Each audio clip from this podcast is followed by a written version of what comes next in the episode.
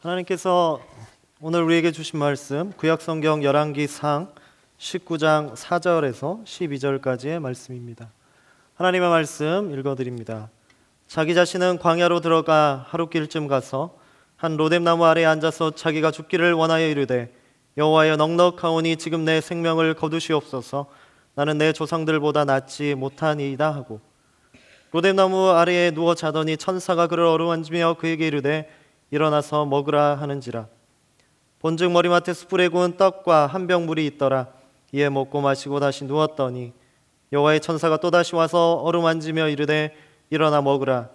내가 갈 길을 다 가지 못할까 하노라 하는지라. 이에 일어나 먹고 마시고 그 음식물의 힘을 의지하여 40주 40야를 가서 하나님의 산 호렙에 이르니라. 엘리야가 그곳 굴에 들어가 거기서 머물더니 여호와의 말씀이 그에게 임하여 이르시되 엘리야야 내가 어찌하여 여기 있느냐?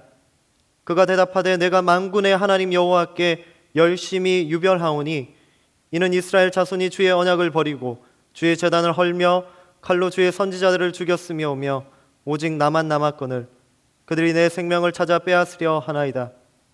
여호와께서 이르시되 너는 나가서 여호와 앞에서 산에 서라 하시더니 여호와께서 지나가시는데 여호와 앞에 크고 강한 바람이 산을 가르고 바위를 부수나 바람 가운데 여호와께서 계시지 아니하며 바람 후에 지진이 있으냐 지진 가운데에도 여호와께서 계시지 아니하며 또 지진 후에 불이 있으나 불 가운데도 여호와께서 계시지 아니하더니 불 후에 세미한 소리가 있는지라 아멘. 하나님께서 이 말씀을 통해서 오늘 우리에게 은혜 주시기를 원합니다. 우리가 일상을 살아가다 보면 우리 다 한국말을 사용하니까 뜻도 알고 의미도 알고 그러는데 대체 저 말은 왜 하는 걸까? 이해가 되지 않는 말들을 접할 때가 있습니다. 저는 어린 시절에 TV를 보면서 TV에 나오는 사극이나 대하 드라마를 보면 꼭 이해가 안 되는 장면이 어린 시절엔 있었습니다. 여러분 보시면 그런 대하 드라마 보시면 큰 궁궐이 있고 조정 대신이 가득하게 모여 있고 임금이 가운데 있습니다. 그런데 이런 장면 꼭 나옵니다. 한 신하가 머리를 땅에 대고 앉아서 이렇게 이야기합니다. 전하 죽여 주시옵소서. 그런데 뭔가 이상한 거는 죽여달라는 애가 굉장히 빈정거려요. 예, 죽여달라는 애의 태도가 이거 죽고 싶지 않은 것 같아요. 어, 어디 한번 죽여봐. 뭐 이런 태도예요. 그런데 더 이상한 것은 그런 빈정되는 신하를 죽이지, 왕, 죽이지 않는 왕이 더 신기해 보였습니다. 쟤를 왜 안 죽일까? 죽여도 쌀 것 같은데 왜 그러지? 요즘 애들이 그렇게 이야기, 하더라고요 전하 죽여주시옵소서의 뜻은 죽이려면 한번 죽여봐 라는 뜻으로. 근데 더 깊이 생각해 보면 무슨 뜻일까요? 임금님, 저는 억울합니다. 전하, 저는 너무 살고 싶습니다. 저를 죽이시면 조종이 시끄러워집니다. 뭐 이런 뜻이 아닐까요? 근데 재밌게도 그런 이해되지 않는 행동이 오늘 우리가 함께 읽었던 말씀 가운데 나옵니다. 오늘 이 말씀의 주인공은 엘리야입니다. 이 엘리야가 함께 읽었던 본문 첫 구절에 죽여달라고 이렇게 이야기합니다. 자기 자신은 광야로 들어가 하루길쯤 가서 한 로뎀 나무 아래에 앉아 자기가 죽기를 원하여 이르되 여호와여 넉넉하오니 지금 내 생명을 거두시옵소서 나는 내 조상들보다 낫지 못하니이다 하고 이렇게 이야기합니다. 그런데 이 엘리야의 이러한 반응이 우리에겐 굉장히 낯설게 느껴집니다. 우리가 알고 있는 익히 알고 있는 엘리야의 모습은 이렇습니다. 굉장히 스태미너가 넘치고 열정적이고 하나님의 말씀을 폐역한 왕 앞에 가서 흔들리지 않고 담대히 증거하고 죽은 사람도 몇 번씩 살려내고 심지어 그가 얼마나 믿음이 좋았던지 그는 죽음을 보지 못하고 하나님 앞에 불병거를 타고 올라간 정말 놀라운 선지자입니다. 그런데 그런 선지자가 오늘 죽여달라고 나약하게 이야기합니다. 이런 이해할 수 없는 나약함의 모습의 출발은 아이러니하게도 갈멜산 위에서 얻은 큰 승리 때문이었습니다. 오늘 우리가 읽었던 본문은 19장이지만 한 장 앞에 18장에 보면 엘리야는 갈멜산에서 엄청난 큰 승리를 거둡니다.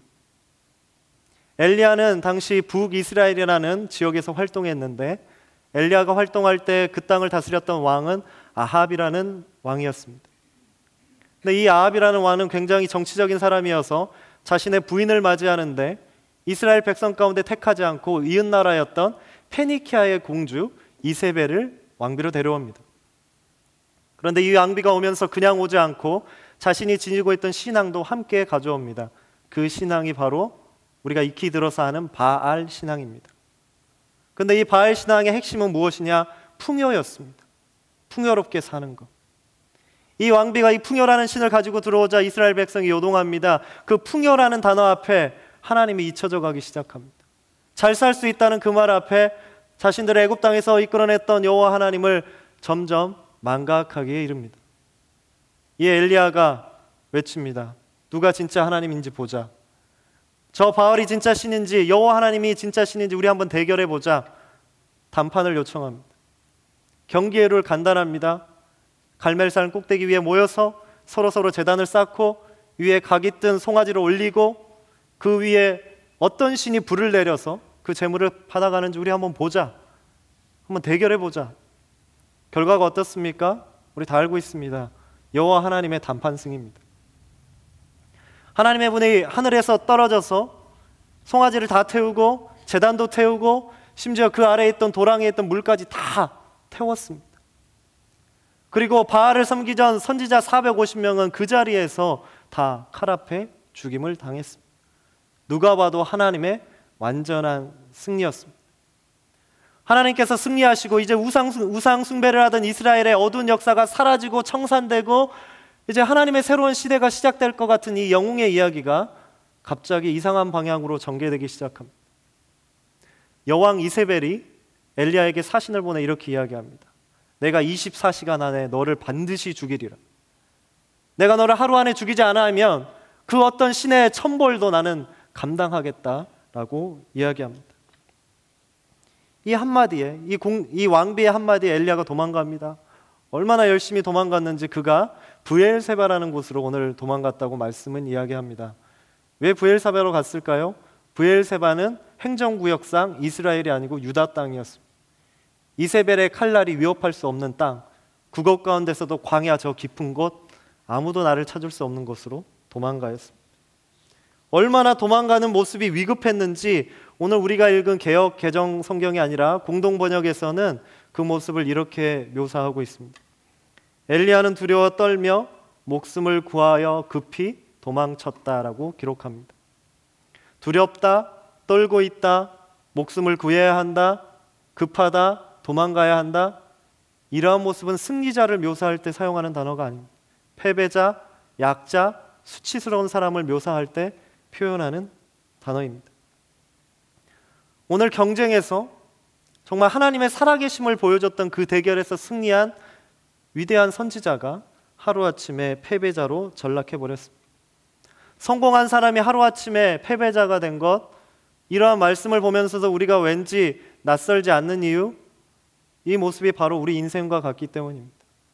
그래서 우리 인생 오래 살아가신 분들 이렇게 이야기하죠. 인생 지사가 다 세옹지마 같다 라고 이야기합니다. 저는 이 엘리야의 이야기를 보면서 한 축구 선수가 떠올랐습니다. 안정환이라는 선수가 떠올랐습니다. 여러분 뭐 다 기억하시겠지만 2002년 월드컵 때 이 선수가 이태리전에서 골든골을 놓고 일약 국민의 영웅이 됐습니다.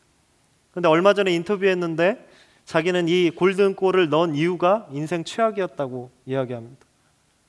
이 선수가 이태리 팀에서 뛰어, 뛰고 있었기 때문에 페루자라는 팀이 괘씸하다고 방출을 했습니다. 팀을 없는 무적 선수가 됐어요. 근데 이 괘씸한 팀이 그냥 내보낸 것이 아니라 위약금 38억을 물려가지고 쫓아낸 겁니다. 28살이라는 선수가 십몇 년 전에 38억이라면 엄청나게 큰 돈이죠. 국민 영웅이 한순간에 패배자가 되어버렸습니다. 오늘 이스라엘을 우상의 어둠에서 구한 이 위대한 선지자 앞에 남겨진 것은 승리의 면류관도 아니고 수치와 패배감이었습니다. 오늘 말씀을 보면 그는 지쳐 있습니다. 피로합니다. 여러 감정의 혼란에 빠져 있습니다. 그래서 현대 여러 심리학자들이 엘리야를 분석할 때 이렇게 분석합니다. 오늘 브엘세바 광야 가운데 있는 엘리야를 어, 심리를 진단해 보면 그는 심각한 우울증에 시달리고 있다고 진단합니다. 그 우울증에 헤매고 있는 엘리야가 하나님 앞에 이렇게 외칩니다. 여호와여 넉넉하오니 지금 내 생명을 취하옵소서. 나는 내 열조보다 낫지 못하니이다. 하나님 저 이제 충분합니다. 하나님, 제발 이제 나를 죽여 주시옵소서. 엘리야가 정말 죽고 싶었을까요? 죽여 달라는 그 말이 정말 리러런리 말 그대로 죽여 달라는 뜻이었을까요? 엘리야는 살고 싶었습니다. 이 절망 가운데서 이 수치 가운데서 이 패배감에서 어떻게든 벗어나고 싶어서 인간의 그 원초적인 욕구 살아, 살아남아야겠다는 그 욕구를 하나님한테 외친 것입니다. 그런데 이 모습이 여러 선지자들의 모습에도 나타납니다. 오늘 엘리야가 그렇게 이야기했습니다. 나는 내 열조보다 낫지 못하다. 나는 내 조상들하고 똑같다는 이야기입니다. 누구와 똑같냐? 민수기에 보면 모세가 똑같이 이야기합니다. 백성들이 괴롭히니까 이렇게 이야기합니다. 하나님, 저를 저의 생명을 거둬가시옵소서. 또 이후에 나오는 요나 선지자 요나는 니느에 가서 하나님 말씀 전하다가 하나님의 백성들이 자기 원수들이 하나님 믿는다니까 회개하니까 너무 화가 나서 하나님 제 생명을 거두시옵소서. 똑같이 이야기합니다. 모세고 엘리야고 요나도 정령 그렇게 죽고 싶었을까요? 아니요. 억울해서 못 죽었을 겁니다. 하나님 저는 정말 살고 싶습니다. 여기서 좀 벗어나게 해 주십시오. 그런데 이 고통 속에서 어둠 속에서 신음하는 엘리야에게 하나님은 어떻게 반응하십니까? 철저하게 침묵하십니다. 자신이 처한 위기의 상황도 하나도 변화시켜 주시지 않습니다. 자신의 목숨을 위협했던 이세벨의 칼날이 사라진 것도 아니고 이세벨이 하루아침에 변하여서 엘리야 죽이지 않겠다고 사신을 보낸 것도 아니고 자신이 지금 걷고 있는 이 부엘세바의 광야 땅이 하루아침에 푸른 초장으로 변해서 그곳에 샘이 나고 물이 솟아난 것이 아니었습니다. 그 상황 가운데 하나님 계속 침묵하십니다. 하나님께서 엘리자, 엘리야를 선지자로 불렀는데 자신을 부르신 그 하나님과 처절하게 단절되고 있습니다. 결국 그는 고갈된 모습으로 40일 동안 광야를 겁니다. 침묵하신 하나님과 광야를 걷습니다. 그리고 호렙산에 이르렀습니다. 호렙산에 이르자 드디어 하나님께서 침묵을 깨고 이야기하십니다. 엘리야야, 내가 어찌하여 여기 있느냐? 엘리야야, 내가 어찌하여 여기 있느냐? 엘리야가 대답합니다. 저가 대답하되 내가 만군의 하나님 여호와를 위하여 열심히 특심하오니 이는 이스라엘 자손이 주의 언약을 버리고 주의 단을 헐며 칼로 주의 선지자들을 죽였음이 오며 오직 나만 남았거늘 저희가 내 생명을 찾아 취하려 하나이다. 굉장히 긴 항변을 하나님 앞에 합니다. 우리가 성경이라는 거룩한 문체를 읽으니까 잘 안 느껴지는데 일상의 언어로 해석해 보면 이렇습니다. 하나님, 하나님 앞에 제가 얼마나 더 열심히 해야 됩니까? 하나님, 제가 더 얼마나 해야 하나님이 받아주십니까? 이 정도 했으면 할 만큼 한 거 아닙니까? 당신이 택한 저 백성이 하나님의 그 계명을 어기고 떠나고 하나님의 예배단을 다 헐어버리고 심지어 나와 같은 선지자들을 다 죽이고 나 혼자 남았습니다. 근데 내가 그렇게 열심히 싸우고 승리를 얻었는데 하나님 나 이제 죽게까지 만드십니까? 얼만큼 하셔야 됩니까? 그래서 하나님이 나타내시겠다고 합니다. 내가 너 앞에 나타나겠다. 그런데 하나님이 나타나시는 모습이 참 기이하죠. 크고 강한 바람 속에 나타나신 것도 아니고 땅을 흔드는 지진 가운데 나타나신 것도 아니고 갈멜산에서 나타나신 그 영광스러운 불의 불꽃의 모습으로도 나타나지 않으셨습니다. 이후에 세미한 음성, 조용한 음성, 침묵 가운데 하나님이 나타나셨습니다. 그리고 똑같은 질문을 한 번 더 하십니다. 엘리야야, 네가 어찌하여 여기 있느냐? 엘리야야, 네가 어찌하여 여기 있느냐? 엘리야가 똑같은 대답으로 하나님 앞에 호소합니다. 하나님 언제까지입니까? 하나님 언제까지 해야 해결하실 겁니까?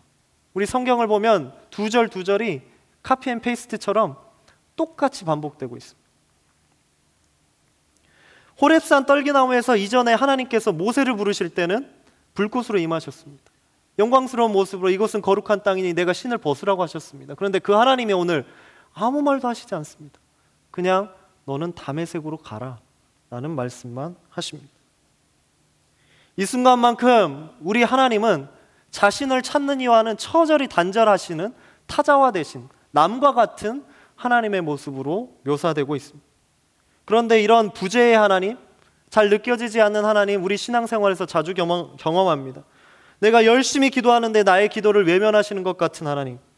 지금 나의 삶의 자리에 기적이 당장 필요한데 기적은커녕 보이지 않는 하나님, 침묵하시는 하나님, 나의 문제들을 놓고 기도하지만 상관하지 않으시는 것 같은 하나님, 당연히 응답하셔야 되는 그 하나님이 느껴지지 않는 것, 우리 신앙생활하면서 자주 경험합니다. 그런 이러한 답답한 상황을 살펴보면 우리가 스쳐 지나간 한 구절이 있습니다. 우리 하나님께서는 오늘 엘리야에게 엘리야가 갈멜산에서 승리한 그 순간부터 오늘 호렙산에서 절망하는 그 순간까지 이 광야에서 40일이란 기간 동안 하나님은 단순히 침묵하신 것만이 아니라 하루하루 엘리야에게 먹을 것을 공급하셨습니다. 떡과 물을 공급하셨습니다. 괜히 떡과 물을 공급하시는 것이 아니라 하루하루 걸을 힘을 그에게 주셔서 하나님의 일을 할 수 있도록 하나님의 길에 올 수 있도록 그를 인도해 주셨습니다. 그 엘리야를 이끄신 그 하나님의 역사가 오늘도 변함없이 우리의 손을 놓지 않고 역사하고 계십니다. 내 삶의 목표와 내 기도 제목들이 이 엘리야의 모습처럼 응답되지 않고 답답하고 침묵하는 것 같지만 내가 절망하고 있지만 그 순간에도 하나님은 멀리 계신 것이 아니라 임만을 하나님으로 우리와 함께 하고 계십니다. 그렇다면 그 하나님께서 그렇게 답답하는 우리와 또 그렇게 답답했던 엘리야에게 원하셨던 것은 무엇일까요? 그것은 바로 신실함이었습니다. faithfulness. 우리가 신실함이라는 단어 자주 사용합니다. 성경에서 말하는 이 신실함이라는 단어의 뜻은 변함없이 흔들리지 않고 하나님을 의지하는 것. 변함없이 흔들리지 않고 하나님을 의지하고 믿는 것을 신실함이라고 이야기합니다. 그런데 오늘 엘리야의 모습을 보면 엘리야는 신실한 그리스도인이 아닌 것 같습니다. 하나님 앞에 죽여달라고 이야기하고 몸부림치는 그 모습이 어떻게 하나님의 신실한 선지자가 저렇게 이상한 태도를 취할까 우리의 눈을 의심하게 합니다. 죽여달라는 그 모습이 참 이상합니다. 그러나 하나님을 향해 그렇게 외치는 것, 하나님 앞에서 그렇게 탄원하는 것, 호소하는 것, 하나님 앞에서 하면 그보다 안전한 장소는 없습니다.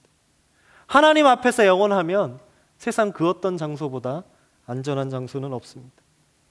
우리가 읽고 있는 시편 아름다운 찬양으로 가득 차 있죠. 무려 150편이나 됩니다. 그런데 그 150편 중에 80편 이상은 오늘 엘리와 같은 하나님을 향해 탄원하는 시입니다. 탄원시.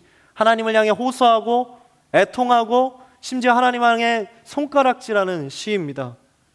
하나님을 향해 때로는 분노까지 합니다. 이렇게 합니다. 이야기합니다. 하나님 왜 이런 고통을 내게 허락하십니까? 다윗도 그랬죠. 하나님 왜 악인들이 나를 이렇게 괴롭힙니까? 더 화가 나는 것은 나를 괴롭히는 그 악인들이 왜 저렇게 평탄하게 삽니까? 하나님은 정령 살아계십니까? 엘리야의 이 죽여달라는 말 이면에는 극한 고통 속에서도 우리의 신실한 하나님은 변함이 없다는 사실입니다. 그렇게 오늘 인생을 살아가는 우리에게 신실함이란 하나님께서 어떠한 상황 속에서도 우리를 포기하지 않으시는 것. 어떠한 상황 속에서 하나님은 변하지 않으시는 것. 그것을 믿는 것이 바로 신실함입니다. 이스라엘이 백성들이 출애굽을 합니다. 출애굽을 할 때 홍해를 가르셨던 그 능력의 하나님, 그 능력의 하나님은 이스라엘 백성을 한 방에 들어서 가나안 땅으로 단숨에 입성하게 하실 수 있었습니다. 그러나 그 능력의 하나님께서는 매일 아침마다 만나와 매출하기를 공급하시면서 하루하루를 살아갈 힘을 주셨습니다. 그 하루하루 살아갈 힘을 주시는 하나님과 함께 그 백성들이 신실하신 하나님을 경험하게 만들었습니다. 예수 그리스도를 구주라 고백하는 하나님의 백성들에게 예수님께서는 오병이어와 같은 권세와 능력을 충분히 주실 수 있었습니다. 그런데 우리 주님께서는 하나님의 백성들에게 이렇게 기도하라고 이야기합니다. 일용할 양식을 위하여 기도하라고 하십니다. 하나님의 주시는 일용할 양식을 구하며 기도하면서 매일을 살아갈 그 힘을 주시는 신실하신 하나님을 경험케 하셨습니다. 그래서 초기 교회 시대의 위대한 신학자였던 어거스틴이 이렇게 우리에게 가르쳤습니다. 신앙이란 무엇인가? 신앙이 무엇인가? 신앙의 첫 출발은 하나님의 신실함을 이해하는 것이다. 신앙이란 신실함을 이해하는 것이다라고 이야기했습니다. 그 신실하심이 무엇인지 몸으로 또 삶으로 나타냈던 믿음의 위인들 성경에 차고도 넘치죠. 그런데 그 중에 사도 바울은 자신의 몸에 고통이 있었습니다. 그래서 여러 번 하나님 앞에 이 고통을 몸의 연약함을 치유해 달라고 기도했지만 하나님이 들어주시지 않았습니다.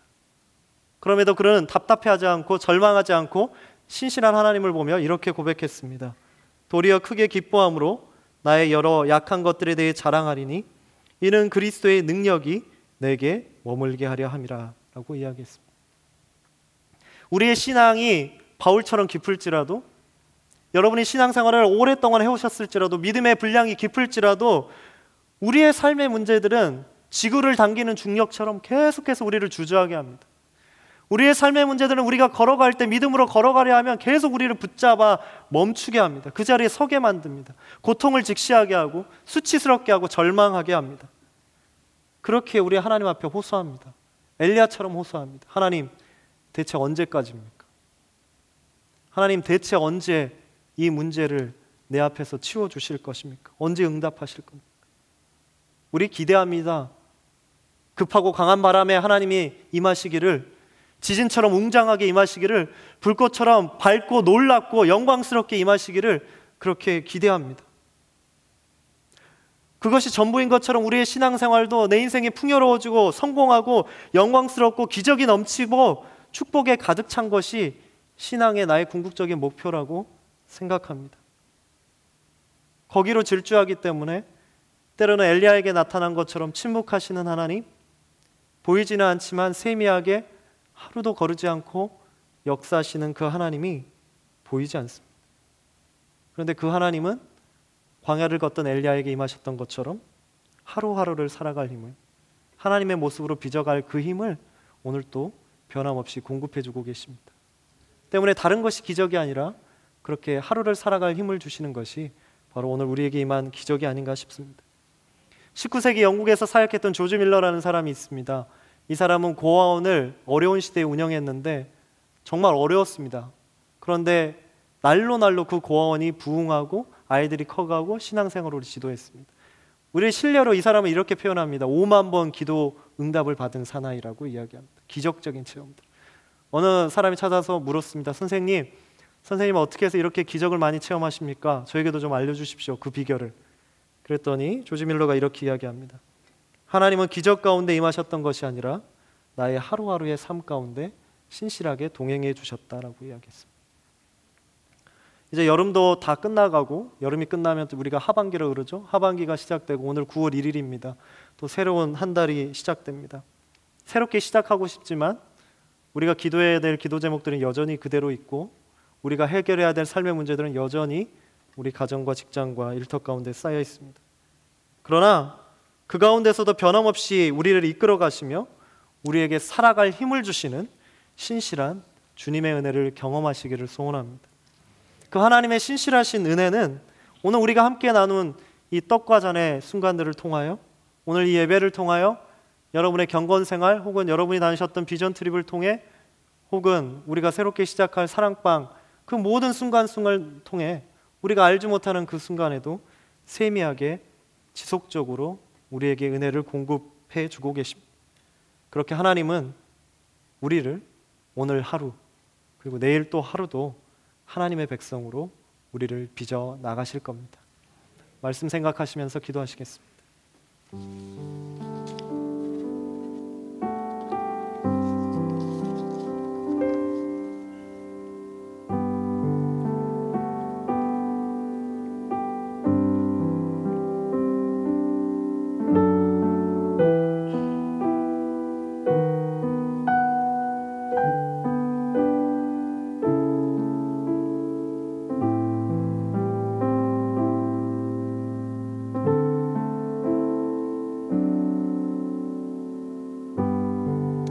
오늘 또 우리 삶 속에서 세미한 음성으로 역사하시는 주님의 은혜에 감사합니다.